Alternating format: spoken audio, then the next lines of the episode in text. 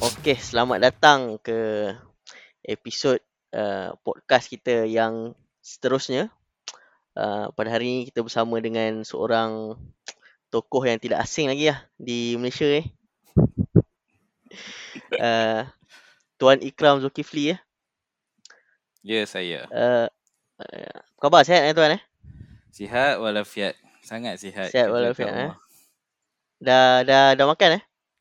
Baru lepas. Dah sembang subuh lah? Belum? Dah. Agak-agak lah. Tengah hari okay. Lah ni. Okay, Ikram ni merupakan seorang player rugby yang terkenal lah. Dalam tim rugby profesional Aspen Stinger Rugby Club. Stingers eh? Oh, sorry. Silap. Dan merupakan CEO lah syarikat bakery Baker's Cookie. Betul lah? Ya, betul. Baru buat. Okay, kita akan membincangkan beberapa topik yang hangat hari ni. Jadi, tapi sebelum tu, mungkin pendengar kita nak kenal dengan lebih dekat lagi. Mungkin Tuan Ikram boleh perkenalkan diri dengan lebih terperinci lagi lah. Lahir kat mana, UPSR dapat berapa A. Silakan. Okay. Nama Muhammad Ikram bin Zulkafli. Umur 30. Memang orang Penang, lahir Penang. Mak orang Penang, ayah orang Johor. Ayah orang Johor? Ayah orang Johor, orang kampung Zamel. Oh, tapi ayah pindah pergi Penang? Ayah pindah Penang. Dia orang habis grad, mak ayah study overseas, kahwin kat overseas. Habis grad, meletak Penang. So, adik-beradik 5 orang. Minat tu banyak. Salah satu dia masak, baking, naik motor, rugby, jalan-jalan, bawa kereta. Okay. Kita pergi kepada topik rugby dulu lah. Macam mana boleh start minat main rugby ni? Adakah memang dulu lahir-lahir memang minat rugby ke? Ataupun start daripada sekolah rendah ke? Ada jumpa coach yang menarik ke macam ni? Minat main rugby ni sebab ayah memang main rugby. Dia memang main untuk sekolah, dia main untuk U dia. Lepas tu masa Penang dia main untuk Penang. Penang apa? Wakil negeri ke apa? Wakil negeri Penang dalam Piala Agong. Maksudnya memang ayah memang seorang pemain rugby profesional lah. Ayah dia bukan profesional lah. Dia memang sambil bekerja, sambil main lah. Dia lecturer USM. So, tim rugby Penang pun memang selalu training kat USM. So, dia join je lah. Lepas tu, dia memang coaching sekali. Dia coach tim USM dulu. I think 15 years back lah. Dia memang coaching untuk tim USM. Tim Jokers. Nama tim USM tu Jokers. So, daripada kecil. Jokers? Yeah. Ya, USM Jokers. Okay. Tim USM lah. Nama tim dia orang. So, daripada kecil memang dia dah bawa pergi Padang, adik-beradik, abang, adik. Memang semua pergi Padang. Join rugby lah. So, daripada situ lah timbul minat main rugby. So, maksudnya adik-beradik yang lain pun ada main rugby ke lah? Memang mereka pun ada. Mereka join tim sama ke? Mereka Aspen Jokers ke? Ada tim lain? Masing-masing kebanyakan, masing-masing sekolah masing-masing lah. Abang macam dia start main kat EU. Time dia kat Pahang. Adik memang, kami adik-beradik memang mostly sekolah asrama. Kami 5 beradik, 4 beradik masuk asrama. So dah masuk asrama memang, asrama penuh memang dia punya sukan bola, rugby. So dari situ kita pilih rugby je lah. Sebab daripada kecil dah tengok rugby kan. So kira kalau balik raya main rugby sama-sama lah. Tak ada lah. Tapi topik perbualan tu mostly sekarang 6 Nation Rugby tengah on air kan. So kalau weekend tu tengok lah. Tengok masing-masing, discuss, sembang kosong. Okay, cakap pasal rugby ni, rasanya rugby ni dia macam sukan yang boleh kata terkenal kat Malaysia ni selepas bola kan. Tapi tim rugby Malaysia ni macam tak terkenal lah. Kenapa? Tim rugby Malaysia kita sekarang dalam Asia still Division 2. So top-top nation macam Korea, Japan, diorang dalam division 1 lah. So mission dia adalah untuk tembus ke division 1 tu, lepas tu baru kita boleh compete ke dalam World Cup lah. Tapi macam itulah development dia still akar umbi dia still kat sekolah, masih kecil, tak banyak orang main kan. Mostly asrama penuh je yang main dengan universiti. So dia punya development tu masih perlahan lah yang aku nampak. So kau nampak, engkau ikuti tak perkembangan rugby nasional ke memang minat jenis-jenis yang macam international punya team kan? Macam yang famous lah, apa All Black apa ke, memang ikut juga scene rugby yang national punya?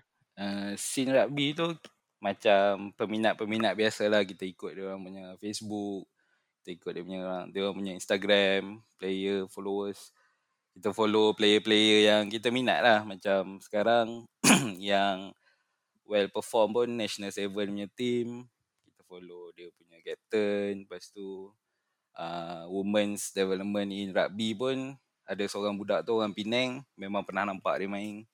So kita follow dia. Macam tu lah kita follow, kita tengok je lah. Okey, berkenaan dengan tim rugby ni kan. Apa? Aspen Stinger. Aspen Stingers.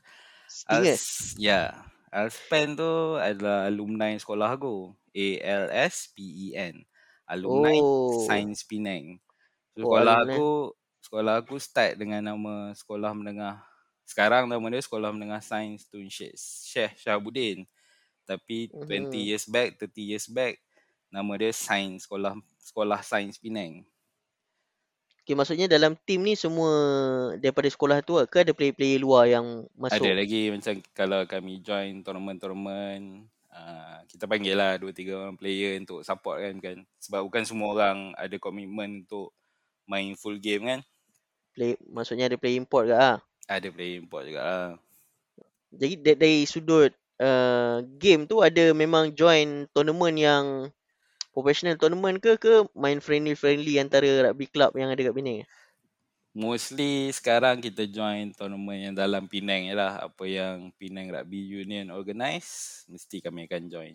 So target kami adalah fully untuk join Penang. Lepas tu kami dah start friendly dengan team daripada Kedah tahun lepas. Lepas tu tapi sebab MCO kan, COVID, so terberhenti sekejap lah. Dia ada liga ke macam mana? Ke dia... Penang ada liga. Every year ada liga.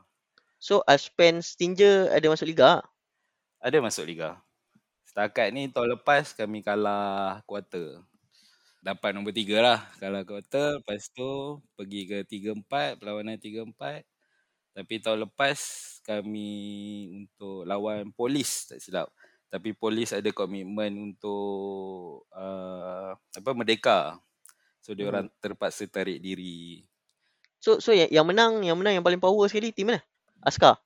Tahun lepas yang menang tim Askar. Oh, Askar pun ada turun, Polis pun ada turun. Tentera Udara ada turun. Penang Rugby Union ada buat tim, lepas tu tim-tim alumni sekolah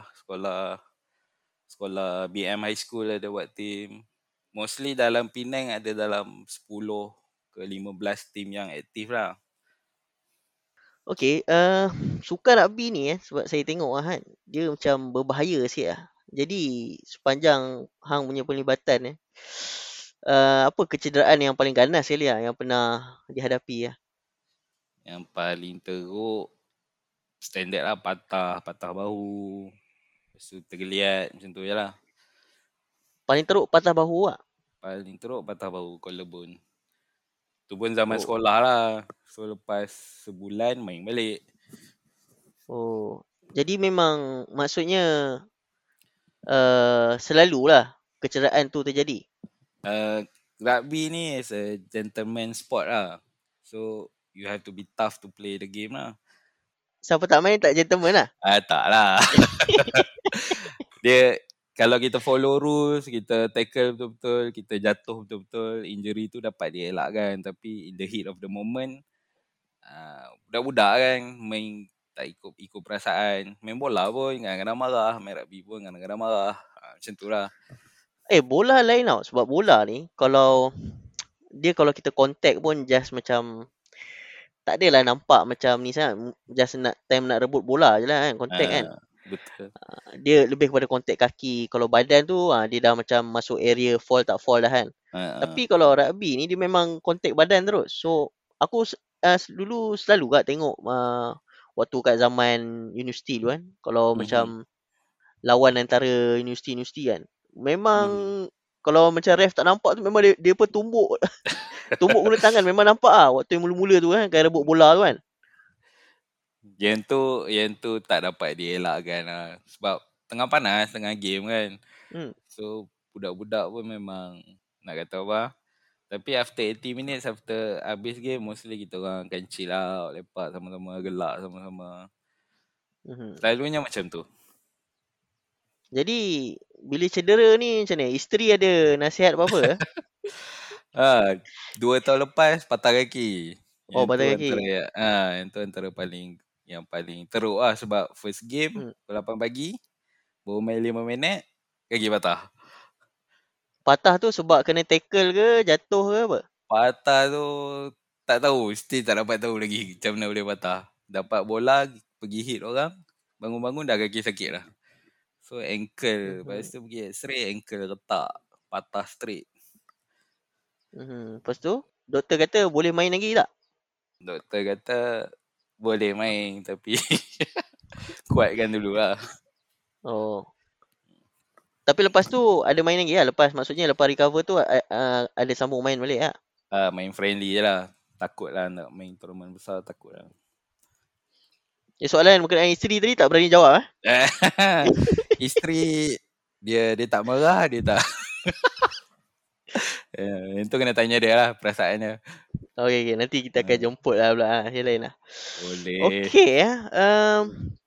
Kita tengok Ikram ni seorang yang gentleman lah, main rugby kan. Tapi macam tak masuk lah. Macam bila tengok lah, wish ni macam sado kan, muka macam stone cold lah kan. Tapi minat memasak, minat baking dia macam tak masuk. Macam mana? Masuk lah orang yang sado main rugby ni tapi dia pergi memasak.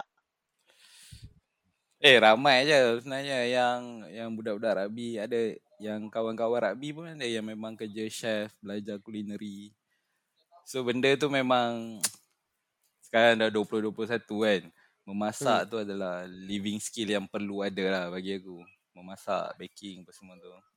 Tapi comeback tu minat lah. Minat tu datang daripada kecil. Oh, maksudnya daripada kecil lah? Selain daripada ikut abah pergi padang kan. So dulu membesar dengan nenek juga, duduk kat kampung. So mostly membesar dengan makcik-makcik, dengan sepupu-sepupu pun perempuan kan. So dia orang akan tolong ramai-ramai masuk dapur. Lepas tu kalau TV pun atuk aku, nenek aku memang suka tengok Chef Wan. So daripada kecil tu memang dah dititik berat kan untuk menolong kat dapur, masuk masak, potong sayur, basuh ikan. So bila kecil memang adik-beradik semua lelaki ke perempuan ke, semua kena tolong. Bapak-bapak aku pun tolong tak. Tambah-tambah time raya kan. Raya kalau masak besar-besar tu semua orang tolong. So walaupun badan sado tapi hati di dapur lah. Hati tu bukanlah di dapur sentiasa kan. Tapi boleh lah. Jadi bukan, aku ingatkan macam kau ni minat memasak sebab dulu pernah belayar, duduk atas kapal, tak ada buat apa, masak. Bukan sebab tu lah. Yang tu pun antara benda-benda yang good memories yang aku ada atas kapal lah. Sebab atas kapal dulu kita orang kerja pun dalam kru dalam 20 orang kan. So waktu memasak tu yang kita tolong lah cook, kita tolong chef masak kan. Tapi bukan cook ni dia memang dah ada designated yang memang tugas dia memang cooking atas kapal. Ya betul. Tapi dia nak masak untuk 20-30 orang kan. So off hour aku tak kerja, pergi lah tengok dapur kalau dia tengah masak, join lah sekali. Belajar apa yang dia tengah masak. Kalau dia tak masak, kau makan lah. Dia tak masak, aku makan. Aku pergi dapur mostly buat burger, buat sandwich, buat roti john. Makanan-makanan lelaki yang lelaki suka makan. Okay, sebut pasal belayar ni, kau pernah belayar negara mana yang pernah pergi? Zimbabwe yang pernah pergi? Tak. Yang tu situ tak sampai lagi. Aku belayar pun sekejap je. Setahun time training, lepas tu time kerja, properly kerja dalam 3 tahun, 4 tahun lah. Dalam 7 kapal total aku belayar. Kapal negara jenis apa? Kapal jenis tanker, chemical tanker. Semua 7-7 tu tanker? 7-7 chemical tanker, tak pernah naik kapal lain. Negara yang pernah pergi? Negara pernah pergi, aku pernah pergi dua-dua belah. Europe pernah pergi, US pernah pergi, Asia pernah pergi. US tu bahagian Gulf of Mexico, Houston situ lah? Yeah, first sampai adalah Houston, Texas. First country US yang aku sampai adalah Houston, Texas. Lepas tu dalam kapal ke-5, ke-6 macam tu aku pernah sign on dekat New Orleans. So naik daripada Malaysia pergi Singapura, Dubai, New York naik van pergi New Orleans. Oh, maksudnya boleh keluar daripada kapal tu pergi naik. Ada pergi jalan-jalan ke memang kerja je? Ada pergi jalan-jalan. Aku dah sampai Times Square, aku dah sampai dekat Texas, aku diorang pergi NASA punya tempat kan. Tapi aku sakit gigi, aku pergi klinik. Diorang pergi NASA, aku pergi klinik. Bukan pergi Texas Chicken kat Texas? Tak pergilah, kita orang makan tak kapal lah. Makan susah nak cari kat situ kan. Kalau makan pun vegetarian je lah. Okay. Okay, berbalik kepada memasak ni. Kau ada syarikat kan, nama Baker's Cookies kan. Jadi macam mana Baker's Cookies ni dia boleh start? Idea kau ke, idea bini ke, macam mana? Tu idea bini aku. Dalam 3 tahun lepas kan. 3 tahun lepas aku buat. So aku rasa dalam time aku baru start tukar team, aku kena start kerja malam. So lepas kerja malam aku tak boleh tidur. Bila tak boleh tidur tu, tak boleh tidur. Kerja malam, siang tak boleh tidur kan. So siang ada banyak free time. Tengok nak buat cookies balik. Buat cookies, saja-saja buat cookies. Lepas tu balik, bini rasa sedap. So cookies lebih bawa pergi office, lepas tu pergi rumah mak aku, abang-abang aku semua makan. Dia kata sedap dia berniaga ni. Lepas tu bini aku kata jom lah berniaga. Yang tu lah terdetiknya Baker's Cookie tu. Kita orang start sembang dalam kereta nak bagi nama apa, nak bagi stiker apa.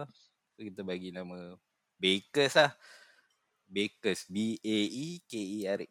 K-E-R-E-S. Sebab B tu baby kan. So, romantik lah. Ada unsur romantik dalam cookies ni. Muka aku ganas. Tapi time sekolah dulu member-member aku panggil aku baby. Ada yang panggil aku muka baby. Boleh lah kita orang panggil kau baby apa ni? Tak boleh lah. Bini aku menganjing lah. Dia kata kita bubur nama Baker lah. Saja tengah-tengah menganjing juga tu. Lepas tu design, buat stiker, buat botol, jalan. Tertubuhnya lah Baker's kat situ. So dia aktif dekat Facebook, Instagram dengan Twitter lah? Setakat ni kita orang Facebook dengan Instagram je lah. Lepas tu kawan-kawan terdekat, family members lah yang banyak yang banyak menyokong dan mengorder je. Tambah-tambah musim hari tu aku buat untuk kenduri kahwin, kad nikah. So packaging cantik-cantik. Packaging kecil-kecil orang buat macam dog gift tu lah. Ya, betul. Dari segi modal tu macam mana? Banyak modal yang digunakan. Siapa yang keluarkan modal? Kau ke bini? Modal dia sangatlah rendah. First starting aku buat tak sampai RM1,000 pun modal. Aku beli oven besar, aku beli mixer. Lepas tu bahan-bahan basah lah. Tak sampai RM1,000. Ingat oven, mixer semua tak sampai RM1,000 lah? Tak sampai RM1,000. Aku tak beli yang industrial lah. Aku just beli yang, sebab aku dah ada oven kecil. Lepas tu bini aku sebelum kahwin ada oven kecil dia. Tu kat situ dah ada dua oven kecil. Lepas tu aku beli tambah satu lagi oven besar lah untuk top up production kan. So run 3 oven lah. Dia punya botol, stiker pun semua tak ada ni eh. Apa tak mahal eh? Ah, botol dalam 80 sen satu. Stiker dalam 5 sen. So tak mahal manalah. So sebab aku jual standard lah 50-60% keuntungan kan. Dah tolak modal api, modal tenaga, upah kerja apa semua. Aku dapat 50-60% keuntungan. So target aku memang itu sebab benda hobi je kan. Aku tak target untuk untung cepat lah. Bagi aku benda ni adalah second skill aku. Kalau apa tak cukup duit lah, kita push lah ikut side ni. Nak dapat duit tepi, nak mengopi ke, nak isap okok ke kan. Yang tu je lah. So tak ada plan nak buka restoran ke, nak buka kedai fizikal ke, tak ada lah? Planning wise nya 20-30 years lagi lah. Sebab yang tu adalah cita-cita jugalah, antara cita-cita je lah. So dalam 2-3 tahun ni kita try belajar lagi, improve kita punya resipi, belajar resipi lain. Yang tu dalam proses lah, jangka masa panjang. Resipi tu belajar macam mana? Ada memang follow certain chef ke Google ke apa? YouTube, tengok tutorial kat YouTube ke apa? Mostly YouTube dan Google dan try and error lah. Sebab kalau kita tengok kita punya Malaysian punya taste, orang tua tak suka manis sangat. Macam bayar-bayar kita pun dah start tak suka makan manis sangat. Lepas tu olah resepi lah. Rasa yang mana elok, tambah baik. Yang mana kurang kita tambah, yang mana terlebih kita kurangkan. So pengalaman bisnes ni kan, apa yang rasa yang macam pengalaman paling menarik ah, yang rasa paling berbekas ah? Pengalaman paling menarik ah, bila dapat order yang sehari nak kena siapkan dalam 100 botol. Yang tu antara yang paling sakit lah. Sebab time tambah lepas raya, sebelum raya kan. So, yang tu pun order daripada kawan-kawan, member-member, kawan-kawan kakak order kepada order lah. Macam tu lah. So tambah kita dah ada daytime job, dah ada full-time job, lepas tu nak kena top up kerja lagi. Ada hari yang tak tidur buat kerja benda ni. Itu antara pengalaman-pengalaman yang tak dapat dilupakan lah. Pengalaman apa? Oven meletup, kuih hangit ke, tak ada lah? Pengalaman tertidur time bakar pun, lepas tu kuih hangit pun ada juga. Tapi tak meletup lah. Tak meletup lah. Kuih hangus je lah. So, buang je lah. Nak buat macam mana. Tapi oven tu tak rosak apa-apa lah. Tak rosak apa-apa. Setakat ni tak ada lagi. Malapetaka kat dapur tak ada lagi. Oven bukan dia ada timer? Dia ada timer. Tapi sebab biar terlebih lama sikit kan. So, tertidur. Dia jadi hangus kat atas. Bahagian atas. Oh. Selain daripada kawan-kawan punya order, tak ada dapat order macam daripada company ke, order untuk dia punya apa, event apa, tak ada lah? Dapat tapi aku tolak. Ada orang bertanya tapi aku tolak. Sebab aku tahu aku tak boleh nak bagi dia dengan, apa orang kata, tak boleh nak fulfill dia punya order lah. Macam tu. Sebab dia nak sekejap kan. Order 3 hari sebelum nak ratus-ratus kan. Aku adalah home baker kan. Oven pun kecil, modal pun kecil, pekerja pun tak ada. Hire ni lah, part time contractor tak ada? Untuk just kalau macam ada big order, kau ambil orang untuk just untuk order tu, tak ada? Ada lah, aku pernah hire adik aku. Tapi rasa tak sama ke macam mana? Tak ada lah. Takkan nak hire 2-3 jam je kan, 2-3 hari kerja, lepas tu tak ada job lah, nak belah macam tu. Kalau adik-beradik okey lah. Tapi yang tu lah, sebab aku tak dalam waktu sekarang ni tak fikir untuk kaut keuntungan banyak sangat kan. So tak promo, tak ni. Sebab dapat ni lah, duit Aisina lah. So Duit Asina dapat lah. Aku tak apply bagi. Boleh dapat lah. Aku kira kategori B40. So layak lah. Aku pun B40 kan. Nanti aku apply lah. Okay, jadi lah. Okay, kita akan mula masuk ke dalam tajuk kita yang sedikit kontroversi lah. Okay. Kau kat rumah, siapa lagi banyak masak? Kau ke isteri kau masak?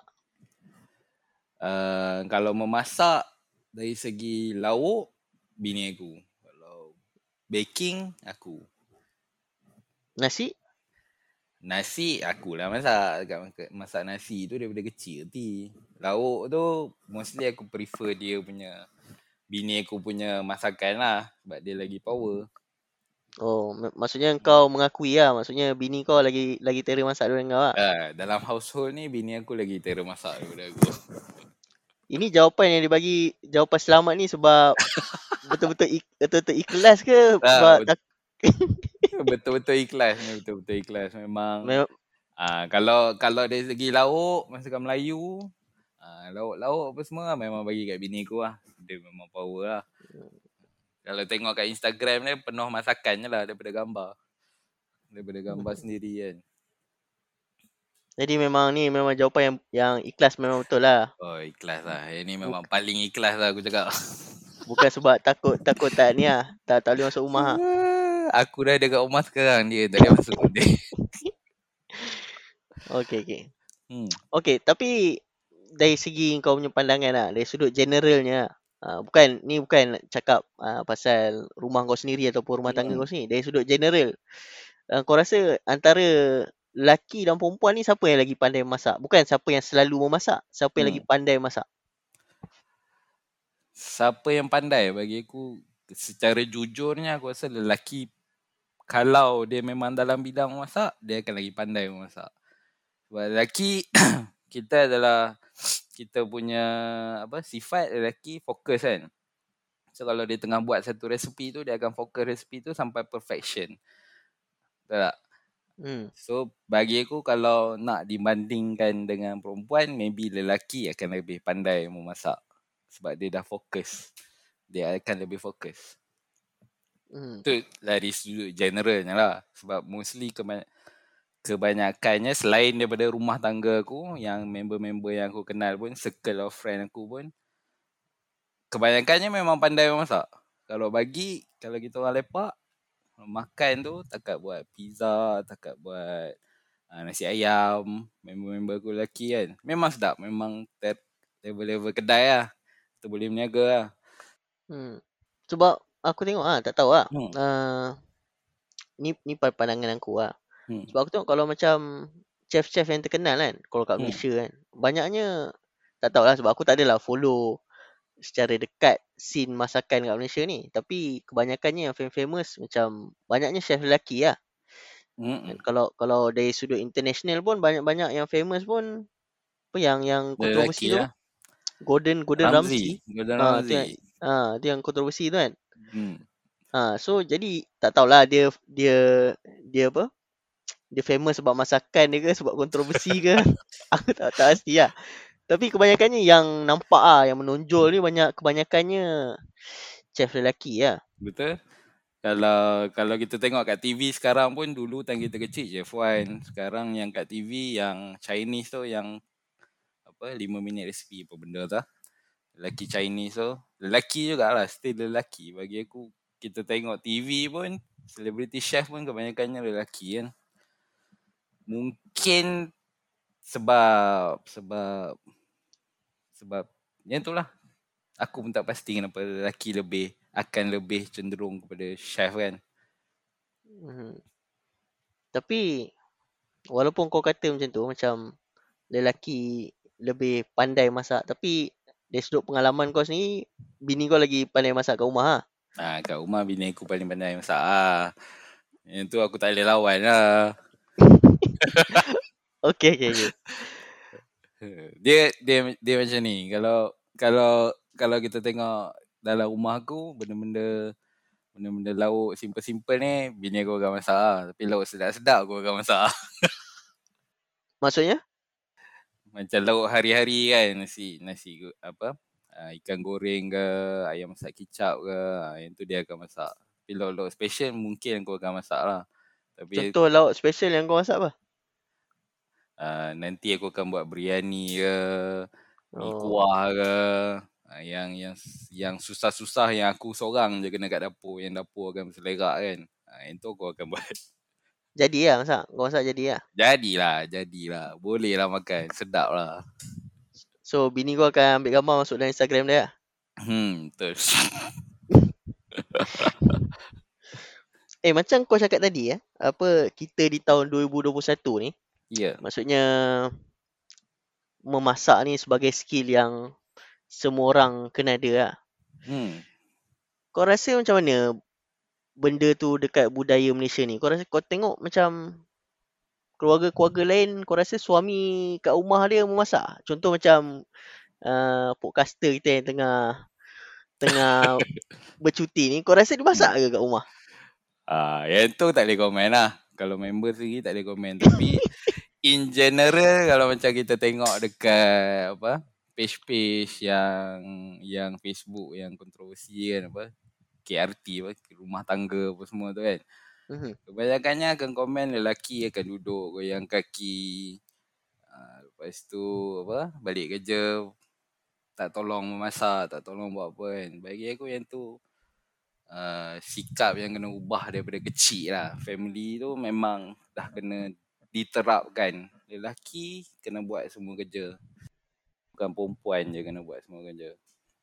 Sebab aku beruntung lah dalam family aku, kami 5 beradik, seorang je perempuan, 4 lelaki. So daripada kecil mak aku akan tarik lah anak-anak lelaki ni. Semua benda kena buat kan. Anak lelaki tak ada kompromis.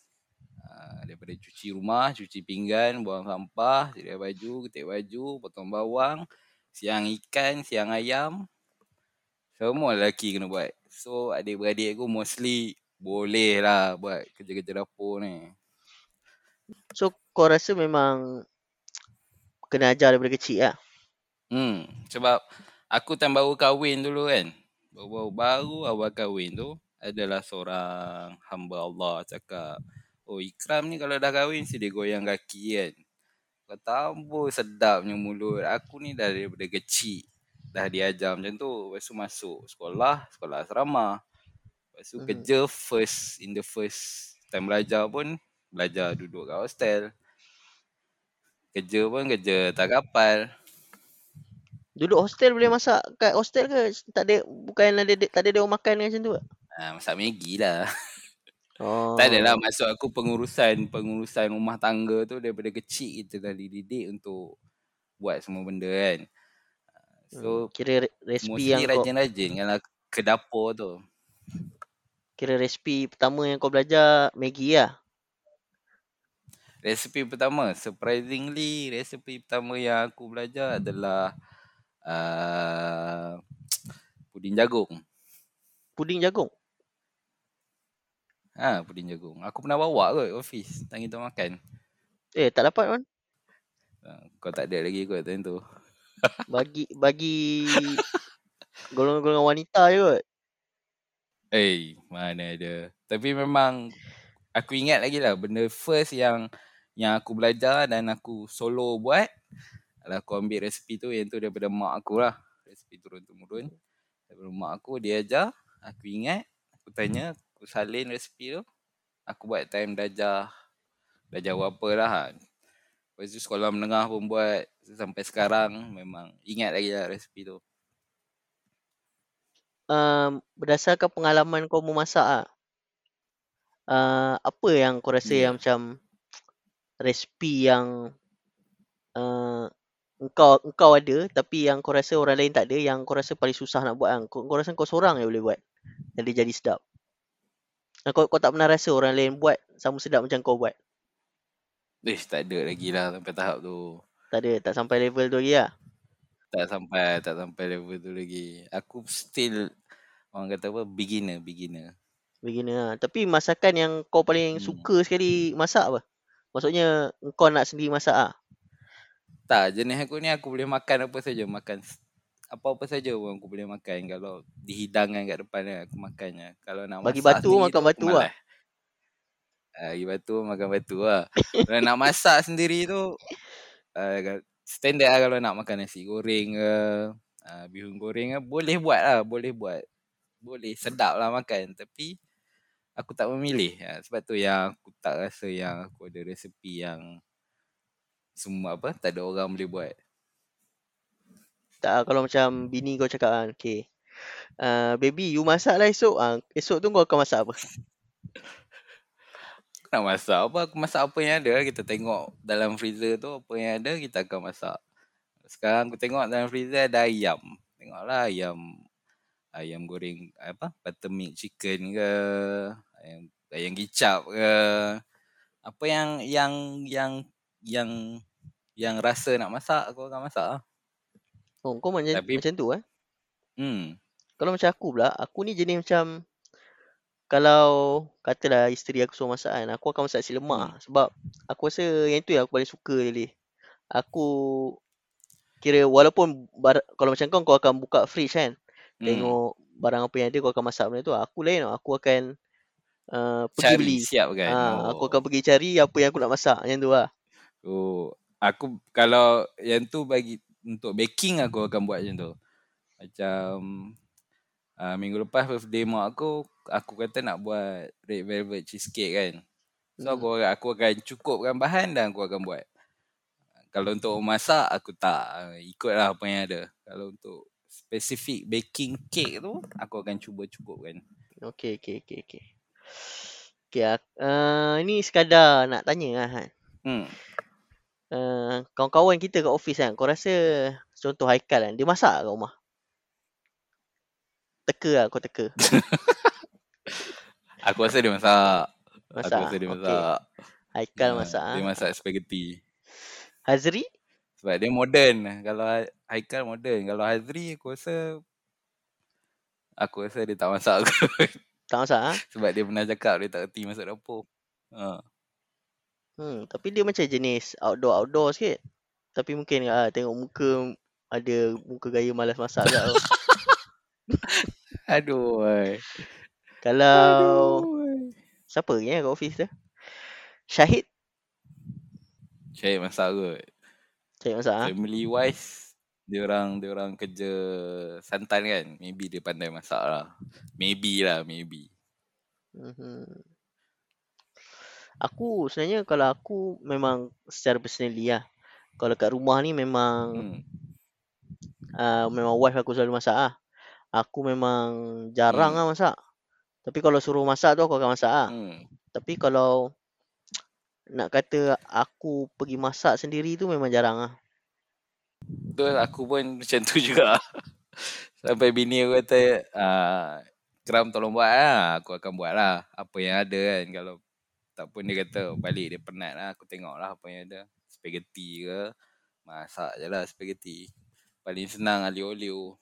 Sebab aku kadang-kadang kalau macam aku tengok enggak lah keadaan. Kalau macam okay, katalah macam aku nak makan, lepas tu ada anak-anak aku pun nak makan kan.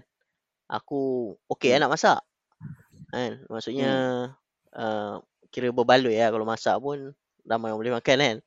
Tapi kalau macam katalah wife aku dah makan, anak-anak aku pun aku tanya dia tak mau makan. So kalau dalam situasi tu aku macam lebih prefer daripada masak, baik beli makanan kan. Kau rasa macam mana? Kau kalau dalam situasi macam tu, kalau macam tinggal kau je, kau rasa kau akan masak ke kau akan pergi beli? Aku tengok keadaan juga. Sebab aku duduk dekat apartment tau. So nak turun tu dah satu dah malas lah. Lepas tu nak kena pergi naik motor, pergi guard lagi kan. So ikut keadaan. Kalau malas, lapar, ada makanan kat rumah, aku akan buat. Tapi kalau malas, lapar, tak ada makanan kat rumah, terpaksa keluar lah. Benda-benda basic kan. Kat rumah kita dah ada telur, kita dah ada ayam, ada ikan kadang-kadang. Nak buat nasi goreng lah, nasi lebih semalam ada. Goreng lah. Tapi kalau macam apartment, Food Panda ke apa, dia memang tak boleh naik sampai atas eh? Memang kita akan kena ambil dia kat bawah kak? Aku punya apartment dia tak bagi. Oh, So kena maksudnya terpaksa turun bawah. So macam aku kalau dah terpaksa turun bawah, baik aku keluar je kan. hmm. Dari segi macam kau kata tadi lah, kat rumah kau memang dah ada apa? Telur, ayam. Dari segi bahan-bahan memasak tu, kau beli ke isteri kau beli? Kita orang punya rutin memang every 2 weeks akan pergi beli barang dapur ataupun order. So dia orang hantar lah. Bini aku akan pastikan dalam fridge tu memang akan cukup. So sentiasa ada makanan lah kat rumah aku ni. Kalau apa terkejut tergempak mak aku nak mai ke, oh tengok ada something, at least boleh buat cucuk udang ke, spaghetti goreng ke, mi goreng ke, semua tu dah ada dah. Maksudnya bahan basah tu beli sama-sama lah. Bahan basah tu beli sama-sama. Bukan hari Sabtu, hari Ahad ke bini kau pergi beli kat pasar, bukan lah. Tak lah, benda tu sebab kami hidup 2 orang kan kat sini kan. Takkan dia nak pergi seorang. Baik aku pun pergi sekali. Oh, kalau pergi sekali lah. Pergi sekali, romantik kan. Kau lah, kau suruh isi kau pergi main game ke apa. Tak macam tu lah. Aku gentleman kot. Aku boleh gentleman. Boleh percaya ni? Boleh aku kena buat satu lagi sesi podcast dengan isteri kau ni. Boleh. Tanya dia. Kebenaran ni. Jadi kalau macam kau, barang dapur macam mana? Situasi household kau. Kalau macam aku, memang barang dapur banyak isteri aku yang beli lah. Aduh. Aku beli kalau macam ni lah. Kalau macam tiba-tiba tak cukup kan. Dia nak masak kan. Tiba-tiba tak ada minyak. Runner lah. Ni jadi minyak ada lah. Pergi beli minyak. Aku pergi beli lah. Kata macam tepung tak ada lah ni. Ni tak ada tepung. Tapi aku kena ni lah. Tanya lah tepung jenama apa. Apa yang plastik saiz besar ke, saiz kecil. Sekilo ke. Kena beritahu spesifik ke lah. Sebab kadang-kadang banyak kali lah kalau suruh beli kan. Sekejap lagi aku terbeli apa paket besar lah, lagi tak kena pula kan. Jadi kena tanya betul-betul lah. Sebab itulah kau kena bawa bini kau. Macam aku memang, aku kena bawa bini aku. Aku tanya dia apa yang nak beli, masuk dalam troli. So kita bayar. Tak, aku macam kadang-kadang bukan tak nak pergi sekali. Sebab ada anak kecil kan. Kadang-kadang seorang kena tunggu kat rumah. Betul.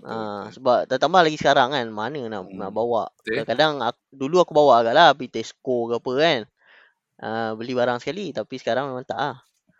Betul lah, situasi sekarang memang budak-budak duduk je lah kat rumah kan. Tapi dari segi barang basah kan, kau selalu beli kat mana? Beli dekat Tesco ke ada pergi pasar? Rumah aku dekat Tesco, dekat Giant, dekat Queen's Bay, dekat dengan pasar-pasar. So kalau barang-barang macam barang-barang household item, apa, bro gigi lah, ubat gigi, aku akan pergi Queen's Bay ataupun Tesco. Kalau barang basah memang kami akan prefer pergi pasar-pasar lah. Lagi fresh kan, ikan-ikan kat situ.